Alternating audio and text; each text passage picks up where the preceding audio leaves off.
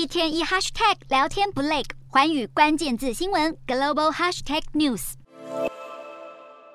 在泰国进行的岸习会结束后，中国和日本以视讯方式举行海洋事务高级别磋商，并且达成六点共识，包括尽早启用防务热线。中国在会议中敦促日方尊重中国领海主权和安全关切，对近期日方在台海问题上的错误做法表达强烈不满，要求妥善处置。日本则是严重关切周边的解放军活动，还对中国海警船不断开进钓鱼台领海要求立刻停止。在此同时，中国持续巩固在亚太地区的影响力。二十二号与数个太平洋岛国举行视讯会议，讨论警务合作问题，但传出有至少两国的警务首长缺席这一场会议。在太平洋角力战中，为了反制中国势力渗透，纽西兰要再投资一千万纽币，大约是一点九亿台币，来为万纳度新建码头。至于在中亚的塔吉克，法国司法部表示，已经以反恐怖主义为由，和中国签订两年一次的联合军演协议。塔吉克是中亚地区最贫穷的国家，对中国欠下庞大债务。中塔过去的关系是以经济交流为主，但现在出现变化，中国的军事触手伸进塔吉克。美国国防部在二零二零年九月发布的报告中，曾经点名塔吉克是中国锁定的国家之一，目标是要寻求建立更强大的海外后勤，以及打造基础设施。